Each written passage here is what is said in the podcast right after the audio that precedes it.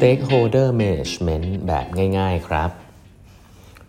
สวัสดีครับ ท่านผู้ฟังทุกท่านยินดีต้อนรับเข้าสู่ 8 บรรทัดครึ่งพอดแคสต์สาระดี ๆสำหรับคนทำงานที่ไม่ค่อยมีเวลาเช่นคุณนะครับ อยู่กับผมต้องกวีวุฒิเจ้าของเพจ8บรรทัดครึ่งนะฮะวันนี้เป็น EP ที่ 1772 แล้วนะครับ ที่เรามาพูดคุยกันนะครับ วันนี้นะฮะผมบังเอิญได้ไปเจอกับ framework หนึ่งนะครับซึ่งบังเอิญว่างานช่วงนี้เนี่ยมีเกี่ยวข้องกับการทำ stakeholder management เยอะ stakeholder management คืออะไรก็คือ การที่เราต้อง manage คนรอบข้างเรานะฮะในให้เขาเสามารถที่จะ support เราได้ในสิ่งที่เราอยากจะไปนะครับยกตัวอย่างเช่น ถ้าคุณเป็นลูกน้องเนี่ย stakeholder ที่สำคัญของคุณหนึ่งคนแน่นอน ก็คือหัวหน้าใช่ไหมฮะคุณจะทำอะไรเนี่ยเอคุณควรจะบอกหัวหน้าคุณแค่ไหนใช่ไหมครับบอกทุกอย่างเลยเปล่า หรือบอกน้อยบอกเยอะนะฮะถัดไปก็อาจจะเป็นเพื่อนร่วมงานก็เป็น stakeholder ของคุณใช่ไหมครับลูกน้องก็เป็น stakeholder ของคุณนะครับ อะไรแบบนี้เป็นต้น stakeholder คือผู้มีส่วนได้เสียนะครับรอบข้างที่คุณยังไงก็ต้องมีเขาอยู่แหละ แล้วก็เขาคุณจะทำยังไงให้เขาเนี่ยสามารถที่จะอยู่ในที่ที่ช่วย support ให้งานคุณเดินไปได้นะครับ map stakeholders management เนี่ยจริงเป็นวิชาที่แบบผมคิดว่ามันลึกซึ้งนะตอนเด็กๆก็อาจจะยังไม่ต้องซีเรียสมากแต่พอโตแล้วเนี่ยอย่างเป็นถ้าคุณเป็น CEO เนี่ย stakeholder คุณบานเลยนะฮะคุณมีทีมงานแน่นอนแหละใหญ่โตเลยนะครับ คุณมีบอร์ดนะครับที่เป็นเจ้าของเงินนะครับที่เขาก็มาดูคุณว่าเอ้ยคุณทำอะไรอยู่บ้างนู่นนี่นั่นแต่เขาก็ไม่ใช่หัวหน้าคุณโดยตรงซะทีเดียวอะนะคุณมี partner นะครับที่เป็นคู่ค้านะคุณมีมากมายนะครับที่อยู่รอบข้าง คุณมีคุณมีสังคมใช่ไหมคุณมีภาครัฐ คุณมีคนอีกมากมายที่พร้อมจะเข้ามามีส่วนร่วมนะครับทั้งดีและไม่ดีกับองค์กรคุณ คุณจะบริหาร stakeholder เหล่านี้อย่างไรแบบ proactively นะครับ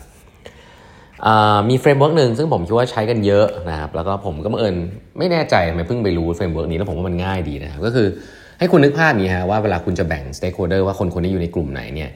ให้คุณตีขึ้นมาเป็น 2 แกนนะครับแกนตั้งคือ power แกนที่ 2 คือ interest นะครับ power คืออะไรก็คือคนที่แบบเป็นหัวหน้าคุณอย่างเงี้ยอันนี้คือ power เลย power คือเขาสามารถที่จะย้ายคุณได้เขาสามารถจะให้คุณให้โทษคุณได้ อันนี้คือ power power ต่อคุณนะครับ มี low กับมี high ใช่ไหมอีกอันนึงคือความสนใจ interest นะคือ stakeholder ที่อาจจะไม่ได้มีมีผลอะไรกับคุณมาก แต่เขามีความสนใจในเรื่องของคุณนะทีนี้เราชัดเจนอะถ้าเกิดเรามีหัวหน้าอะเราบอกหัวหน้าหัวหน้าส่วนใหญ่จะง่ายสุดก็คือมี power เยอะใช่ไหมเขาเขาเอาคุณออกได้เขาให้คุณให้โทษคุณได้ แล้วเขาก็มีความสนใจในงานคุณด้วย เพราะว่ามันเป็นสิ่งที่เขาให้ความสำคัญในหลาย ๆ เรื่องสมมุติ คนกลุ่มนี้เนี่ยมันชัดเจนว่าคุณต้อง manage closely manage closely ก็คือว่ามีอะไรก็บอกเขา แล้วก็ให้มั่นใจว่าสิ่งที่เขาคิดอะอยากให้คุณทำนะมันอะไรกับสิ่งที่คุณทำแค่นี้ก่อนนะให้มั่นใจว่าสิ่งที่เขาคิดว่าอยากให้คุณทำเนี่ยเป็นสิ่งที่คุณทำนะครับ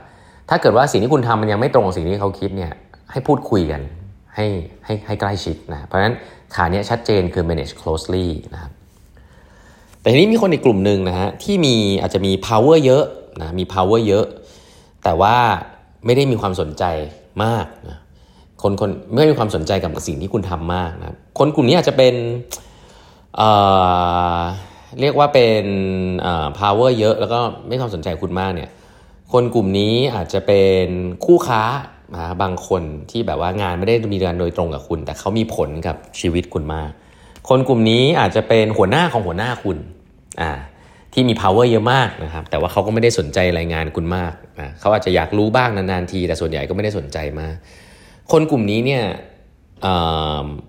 ให้คุณทำสิ่งที่เรียกว่า keep satisfy ก็คือทำให้เขารู้สึกพอใจนะทำให้เขารู้สึกพอใจ ไม่ว่าคุณจะไม่ต้องพูดเรื่องงานก็ได้นะแต่ว่าพาไปไปกินข้าวกันไปทำให้เขารู้สึกว่า เออ คุณยังอยู่ตรงเนี้ยแล้วก็ทำงานได้ดี คนกลุ่มนี้ ไม่ได้สนใจมากว่าคุณทำอะไร แต่ว่าถ้าเขามี power เยอะมาก คุณก็ควรจะทำให้เขารู้สึกแฮปปี้นะครับ ก็ซื้อขนมไปฝากอะไรอย่างเงี้ย อันนี้สไตล์ไทยๆเลยนะเขาเรียก keep satisfy อันนี้เมืองไทยทำกันเยอะ คือหัวหน้าไม่ได้แคร์เรื่องงานมากแต่เราอยากจะ keep satisfy นะ ผมเคยอยู่ในรัฐวิสาหกิจเนี่ย อันนี้เห็นเยอะเลย ไปสวัสดีปีใหม่ ส่งสอข้อสออะไรเต็มไปหมดเลยนะฮะ วันวันปีใหม่นี่แทบจะไม่ได้ทำงานกันเลยครับวิ่งสวัสดีปีใหม่กันเต็มไปหมดทั้งตึกเลยอะไรเงี้ย อันนี้คือ keep satisfy ให้เขาแฮปปี้กับเรา แม้ว่าเขาจะไม่ได้รู้จักเราหรือไม่ได้สนใจงานเราก็ตามนะครับอันอีกอันหนึ่งนะครับ ถ้าเป็นคนที่มี power น้อย คือไม่ได้เกี่ยวอะไรกับหัวหน้าเราเขาไม่ได้มีส่วนได้เสียให้คุณให้โทษเราได้ แต่ว่าเป็นคนที่มีความสนใจกับโปรเจกต์เรามาก อันนี้ส่วนใหญ่จะเป็นเพื่อนร่วมงานเรา หรือเป็นเพื่อนร่วมงานเราที่อาจจะเขาไม่สามารถจะมีผลแรงงานเราได้ แต่เขามีความสนใจ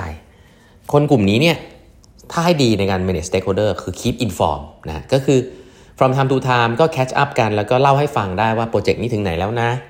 แน่นอนแหละเขาไม่ไม่สามารถจะเขาอาจจะมีคอมเมนต์นะแต่เขาไม่สามารถจะเปลี่ยนแปลงทิศทางได้นะแม้ว่าคุณจะไปทางไหน เขาก็อาจจะมีความเห็นแต่ว่าเขาก็ไม่ได้มีให้คุณให้โทษคุณได้ แต่คนกลุ่มนี้ในอนาคตก็อาจจะมีผลนะอนาคตอาจจะโคจรมาคนกลุ่มนี้อาจจะเปลี่ยนเป็นคนมี power ก็ได้นะเพราะฉะนั้นให้ดีก็คือ keep inform นะว่าเราเราทำอะไรอยู่บ้าง นะครับคนกลุ่มนี้ก็จะอ๋อโอเคทำนี้อยู่อ๋อดีดีดีอะไรเงี้ยเขาก็กลับไปทำงานตัวเอง แต่งน้อยคือเราก็สามารถพูดคุยกับเขาได้นะครับแล้วก็คนกลุ่มสุดท้ายนะก็คือ power น้อย แล้วก็ไม่ได้มีความสนใจ คนกลุ่มนี้คือหลาย ๆ ครั้งไม่ต้องทำอะไรนะก็คือมอนิเตอร์ว่าเออเขายังแฮปปี้ดีอยู่ว่าเขาไม่ได้มีผลอะไรกับเรา แล้วก็ไม่ได้สนใจโปรเจกต์เราแค่มอนิเตอร์ว่าคนกลุ่มนี้ move ไปอยู่กลุ่มไหนบ้างหรือเปล่าคนกลุ่มนี้บางทีอาจจะมี power ขึ้นมา หรืออาจจะมีความสนใจขึ้นมา ก็ ถ้าเกิดมี power ขึ้นมา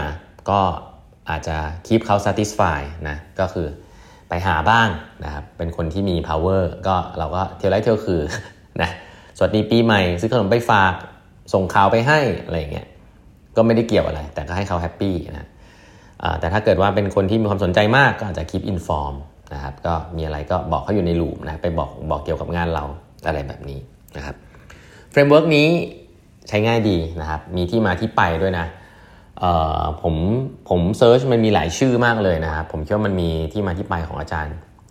ที่เก่งเรื่องนี้นะครับ ก็นำมาแชร์กันครับ ผมคิดว่าเอาไปใช้ประโยชน์ได้ในหลาย ๆ เรื่องนะครับ